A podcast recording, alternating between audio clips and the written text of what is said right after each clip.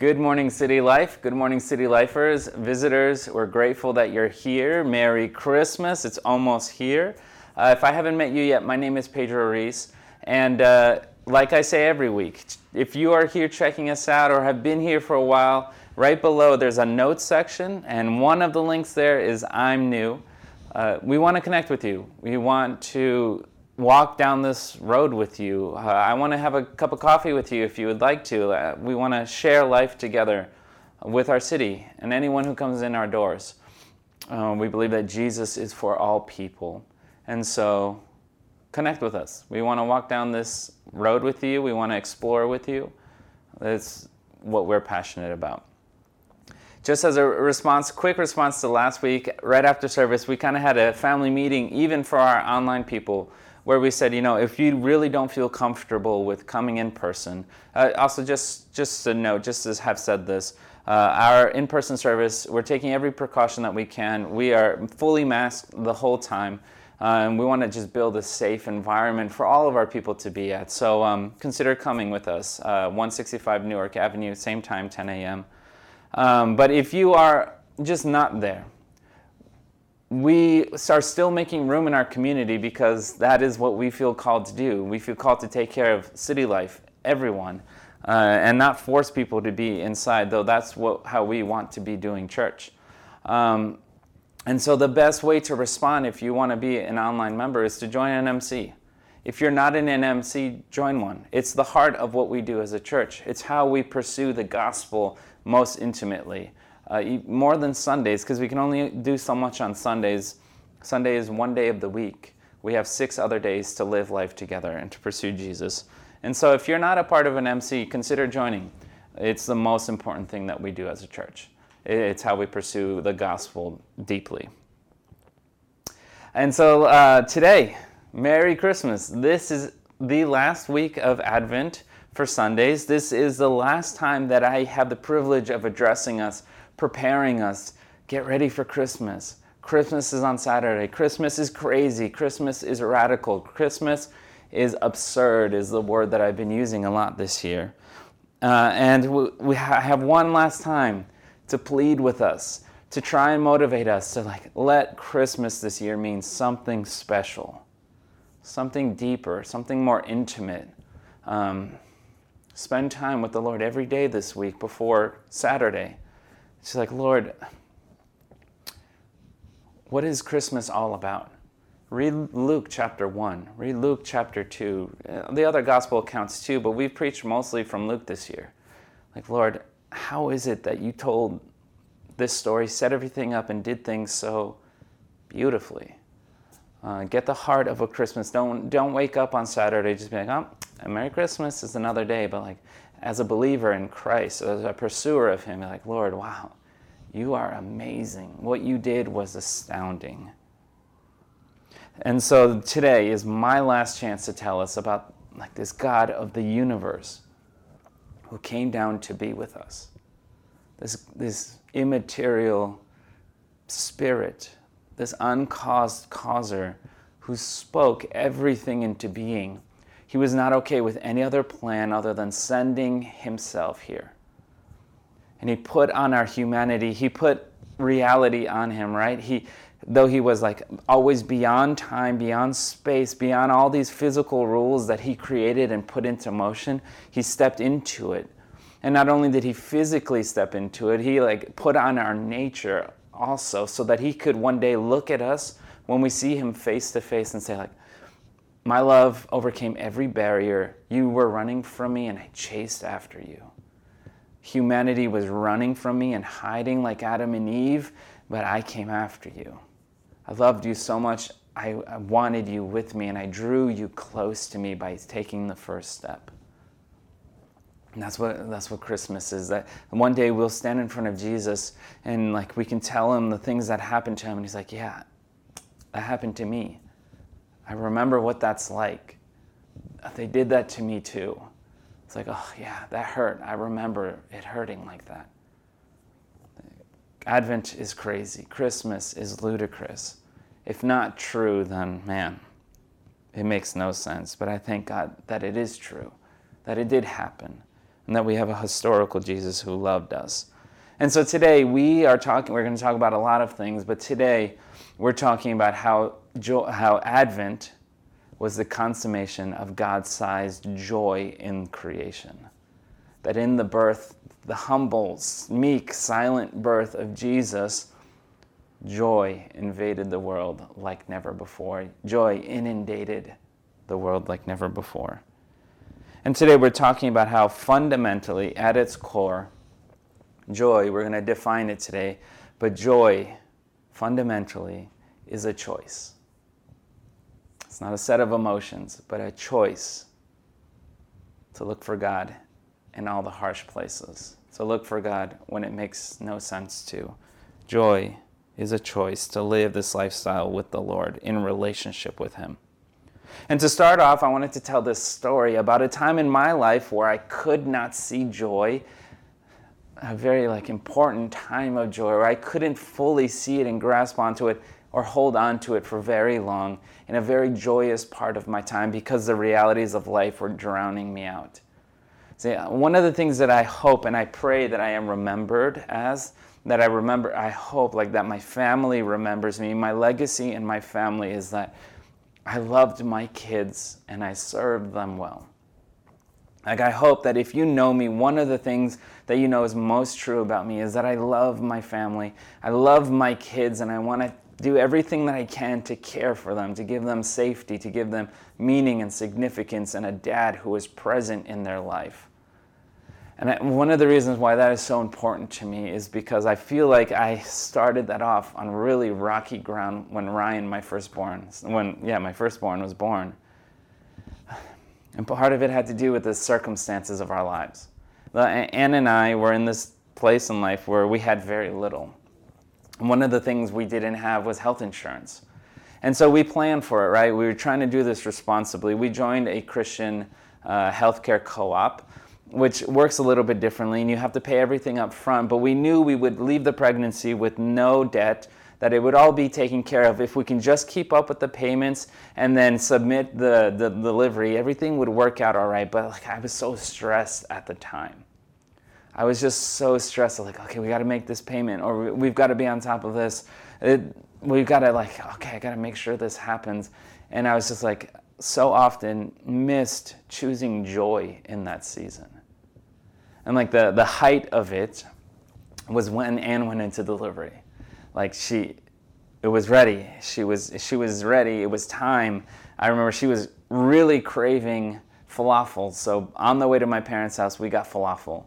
We went to my parents' house to hang out for a couple of hours before she like, because we knew if we went too early, the hospital would turn us away, or say you just gotta wait. And so we waited and waited until Anne was like, okay, it's time to go. This is too much. We, we need to go. And we were going there, and they admitted, it, admitted us, and we were there, and we were waiting. I remember we took a nap, and I took a picture of, the, of our last nap before the baby was born. And man, like at that point, I was pretty excited. I was choosing joy. Uh, the whole situation, the whole like birthing process has, has been stressful, but I was there and I was ready to meet my son.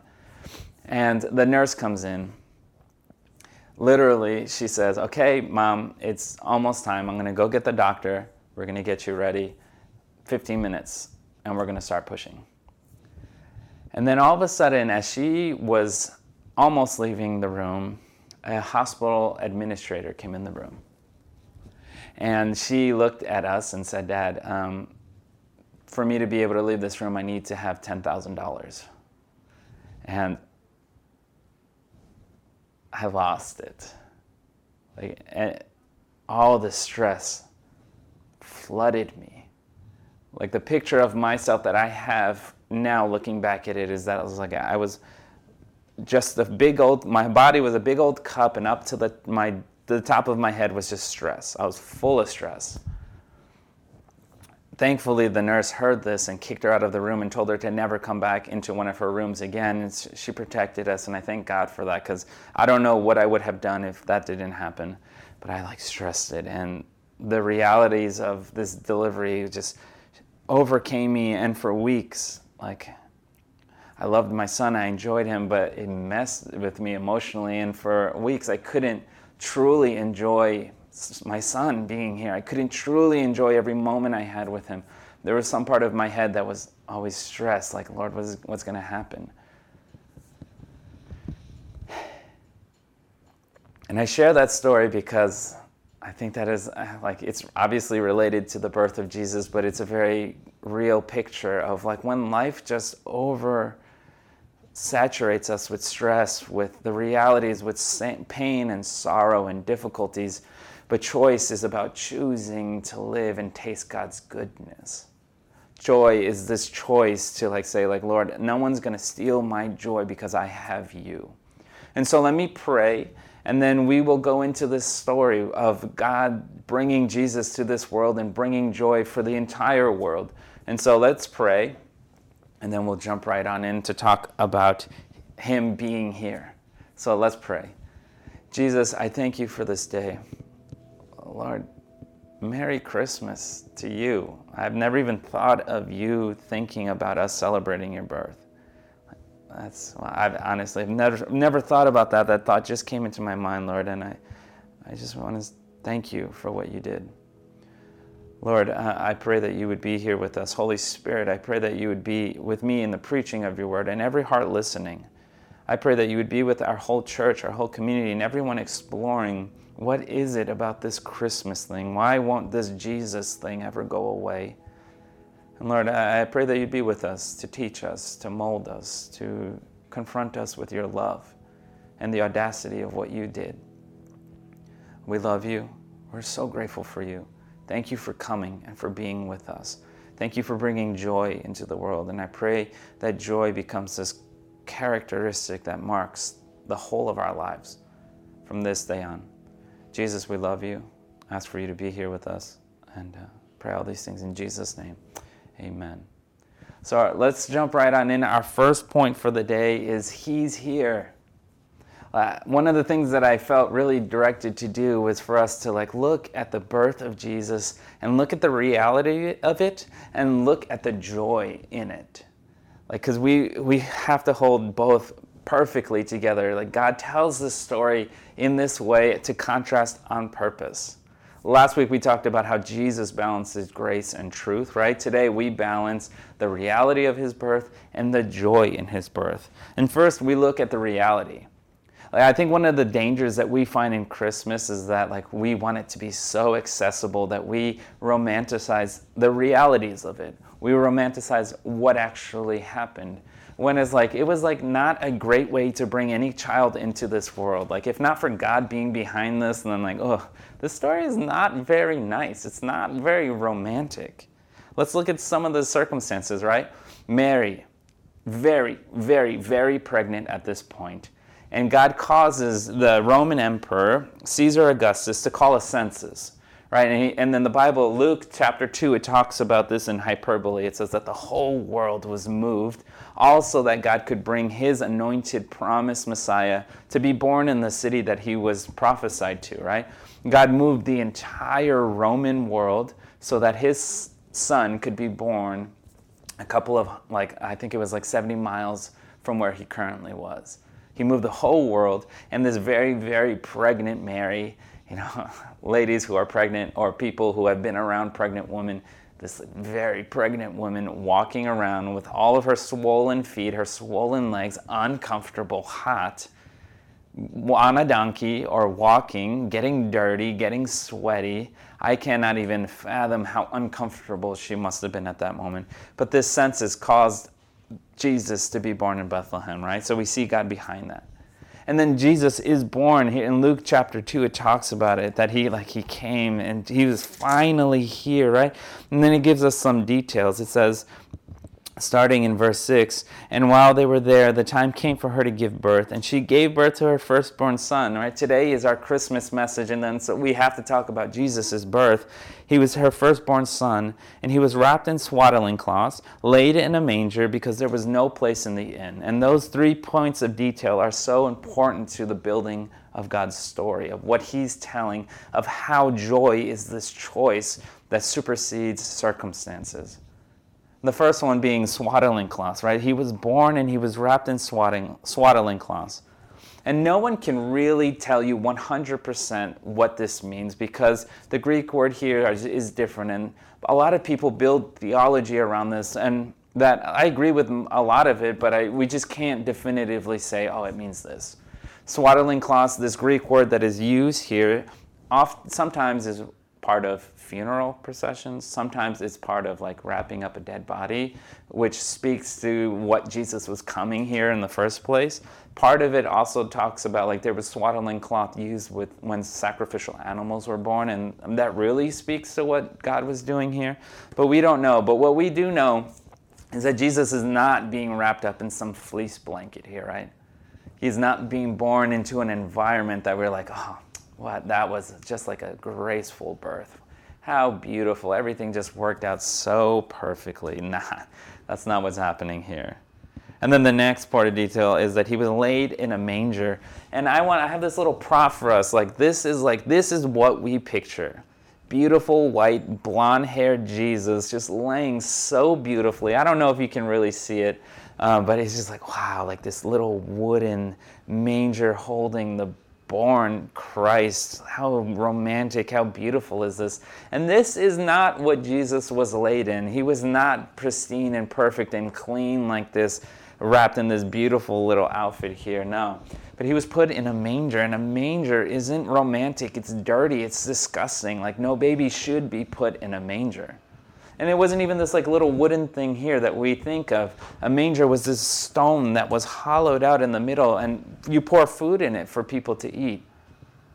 And that's like the picture of what Jesus was Jesus, the Savior of the world, and not even just because he's the savior of the world, because he's this precious little baby. He was put in this dirty place. And all of Jesus' birth is like this juggling of reality of like, oh, this is harsh. This isn't nice. This isn't romantic, but it's like real. Like, how humble did Jesus actually come in these circumstances? And then lastly, that he there was no room for him at the inn. Like, if I could rip out my hairs on this one, I would. I think it's one of the most unfortunate, like, improper translation, not because the word here in the Greek doesn't mean in, it does mean in, it makes sense, but there's a much better picture. See, the word for in, if you understand architect, uh, ancient Israelite architecture, because sometimes God is in the architecture as well, there were two parts of a normal home in Israel the upper room, which was also sometimes called the inn, and the lower room. The upper room is where people lived. It was the room for people. It's like where you see pictures of Jesus reclining with his disciples on pillows, eating foods, like at this table. They're just laying and chilling. That's where people lived.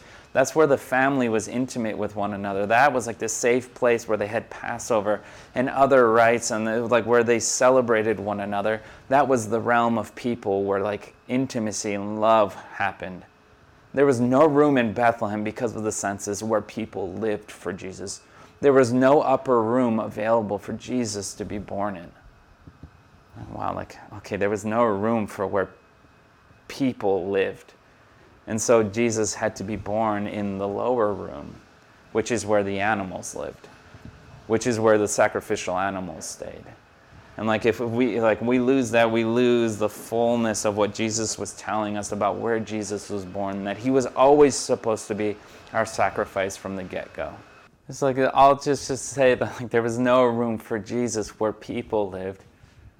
But the reason why we start here is because this is part of the story God tells. But the beauty in Jesus' birth story is that it joy is present. That in the face of all of these circumstances, this is not a story about the harshness of life. This is the beautiful, cherished joyful story of when the Messiah came into the world, and God makes sure to demonstrate that when He surrounds this entire story with joy. Let's talk about that. I love how fundamentally Jesus' birth story is a story about joy. It's about God bringing His joy to the world. And so let's define it really quick. And uh, big props to Pastor Ryan this week. He like was fundamental in helping me to like really distinguish like what is joy this week like ryan was on overtime this week so this is a product of him as much as it is a product of my time too but like joy This isn't a systematic definition, but it's a very livable definition. Joy is this tasting of the future fulfillment of God's promises. Joy is when like we experience God and his goodness and we experience that his plan will ultimately come true. Like joy is just like when we find this breaking through of all good, safe, loving, kindness, compassion, all of those attributes of God. It like breaks through the difficulty and the sorrow and the pain of life. And we get this glimpse that like God, God is in control. His plan is coming through and he wants us to feel loved. He wants us to be happy. Joy isn't those emotions. It's like when God's plan breaks through and we see it we get this glimpse like, wow, he is in control. Like ultimately, this will be okay.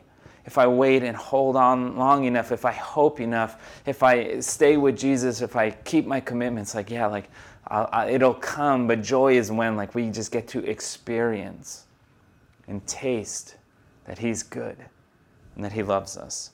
It's like this oasis that we find in the desert that satisfies our every need. And we don't always, we can't stay in that oasis, but we find it and it fills us up and we taste. We like put on His goodness and faithfulness like a jacket and it keeps us warm. And it motivates us to keep on going because He's going to continue to do it. And the reason why I think Jesus, God tells the story of Jesus' birth this way, the reason why it's not a story about the difficulties of a woman giving birth in bad situations, but it's a story of joy is because God literally surrounds his story with joy. Like he puts joy at the heart before Jesus is coming. He puts it when Jesus comes. Everyone who interacts with the birth narrative of Jesus experiences deep joy. Like, let's take a look at that really quick. Let's look at the few instances where joy comes in before in Luke, chapter, Luke, chapter 1 and 2 of Luke, of everyone included in the birth narrative. Like, we first looked to Zechariah. Zechariah is John the Baptist's father. He had this scenario where he was like Abraham and Sarah. Him and his wife were waiting. We wanted a boy, and they wanted a, a, child and they waited for so long and they were old in age and then an angel gabriel the angel gabriel goes to him and is like don't worry like okay i'll read it instead of saying it luke chapter 1 13 and 14 but the angel said to him do not be afraid zechariah for your prayer has been answered, has been heard and your wife elizabeth will bear you a son and you will call his name john and you will have joy and gladness, and many will rejoice at his birth. There, the, it's the same Greek words there for joy and rejoice, because that's what joy is. It's like this rejoicing, it's this tasting and putting on and communicating God's goodness. And for this old man here, his son was coming and he was the forerunner of Christ. And so, this like person who played a role in Jesus' coming he gets joy. Like it's just so much joy. The angel surprises him with this good news. His wife Elizabeth, later, a little bit later, a couple verses later on, she is with child. She has John in her stomach, and she she gets to see Mary, and Mary is pregnant with Jesus at the time. And like just think about the like unfathomable, unimaginable joy that is always around God when he acts. We get in Luke chapter 1, 41 to 45 it says this. When Elizabeth heard the greeting of Mary, the baby leapt in her leapt in her womb. And Elizabeth was filled with the Holy Spirit, and she exclaimed with a loud cry, Blessed are you among women, and blessed is the fruit of your womb. And why is it granted to me that the mother of my Lord should come to me? For behold, when the sound of your greeting came to my ears, the baby in my womb leapt for joy. Like, what? Like, God even gives unborn children in the wombs joy when Jesus is around. Like, that is absurd. That is crazy. That is like such a the perfect way in which God brings joy that like surprises us every time. Like makes no sense other than that it's really real and we get to live in it. And God surrounds the birth of Jesus with joy.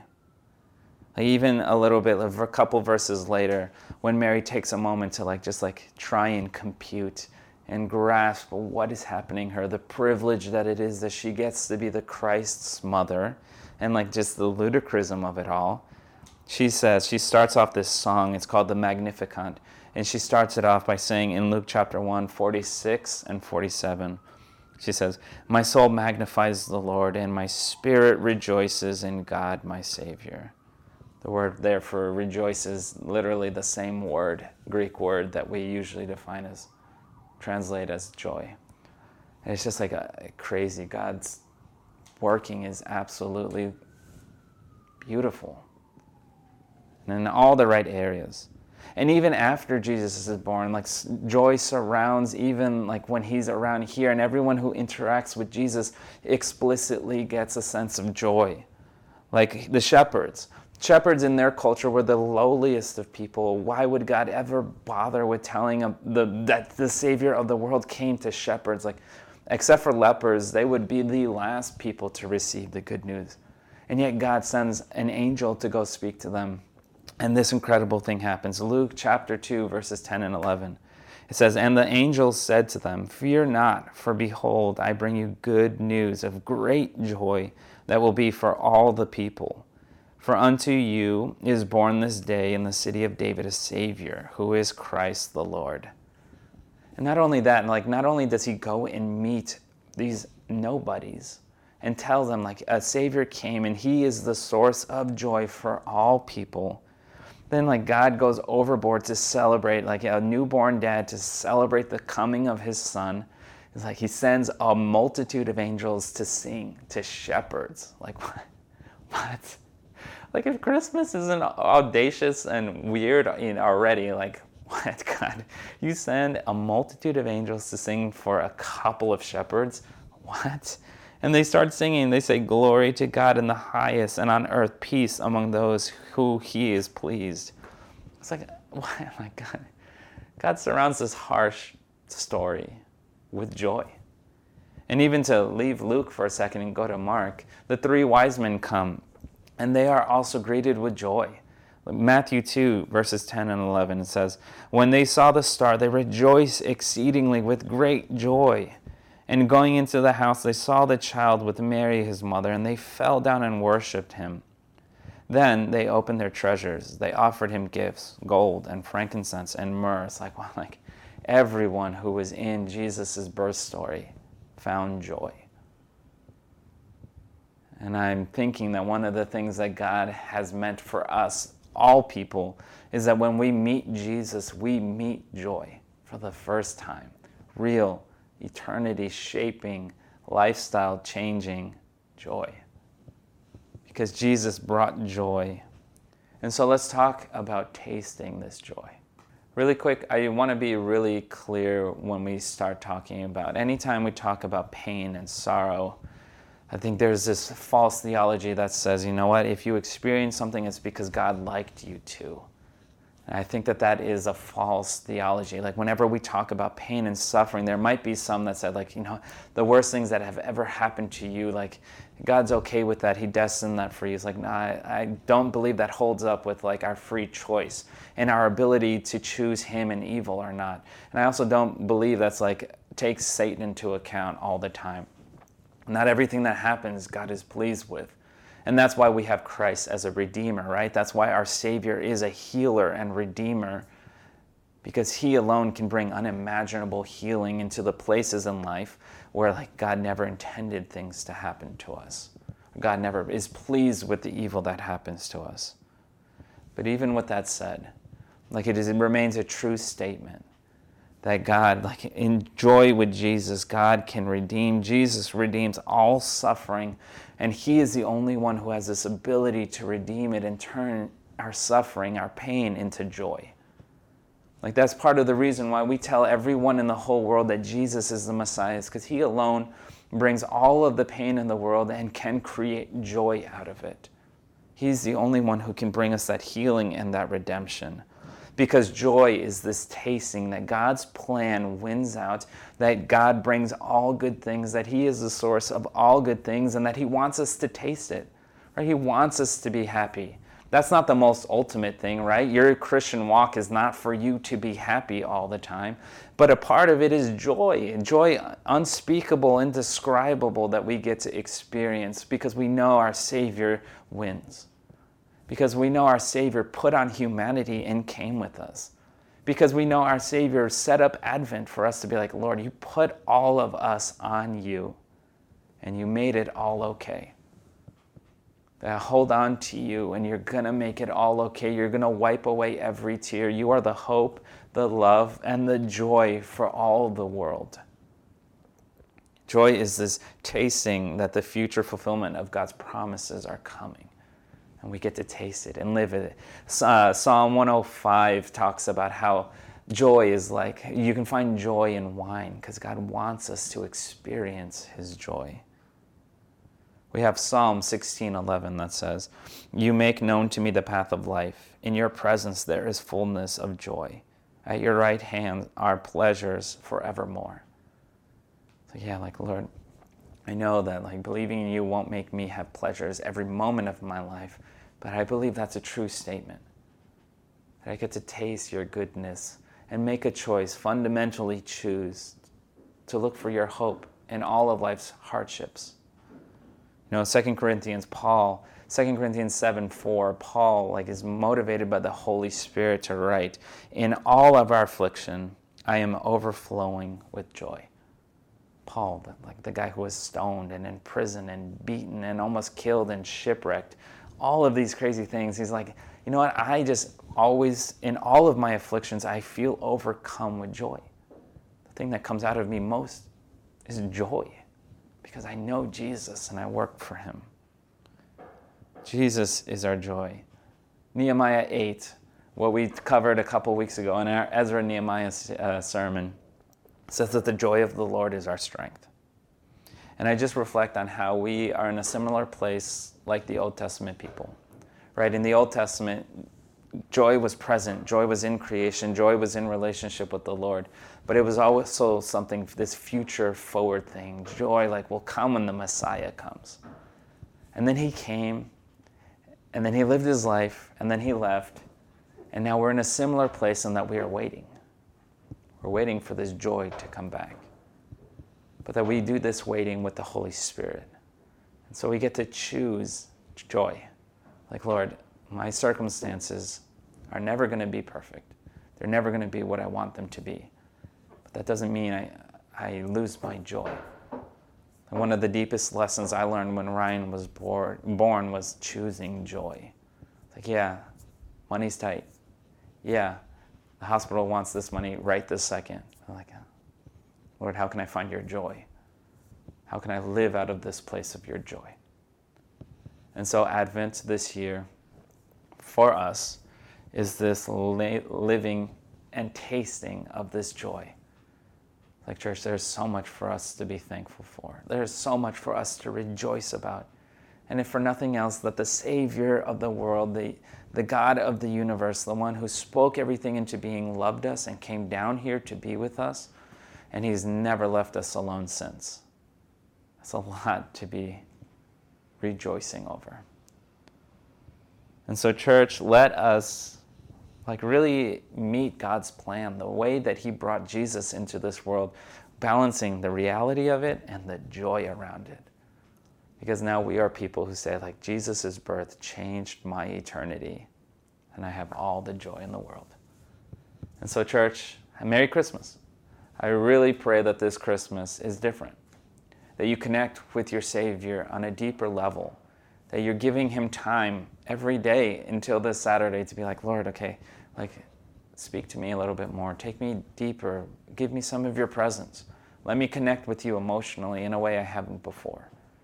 And so, church, I wanted to finish off today reading uh, this benediction found in the book of Jude. Jude 1, there's only one chapter in Jude, but Jude 1, verses 24 25. I don't always do this, but I want to send us out into Christmas with this blessing. Like, just find some posture to receive it with your hands open or just close your eyes and let these words, the words in our Holy Scripture, just rinse over you. In God's Word, it says, To him who is able to keep you from stumbling and to present you before his glorious presence without fault, and with great joy. To the only God, our Savior, be glory, majesty, power, and authority through Jesus Christ our Lord, before all ages, now and forever. Amen. So, Merry Christmas, church. We love you. I pray that you have an amazing Christmas this Saturday. I pray that, like, you're just so full of love for your loved ones, for where your life is right now, for this church, for one another, and for your Savior, first and foremost. Um, we'll see each other soon. Merry Christmas. Even though Saturday is Christmas, we're still having church on Sunday, so we'll see you then. We'll have a video up here, or we'll be in person. Join us. We love you very much. Merry Christmas. Thank you, Jesus, for coming. Amen. Bye.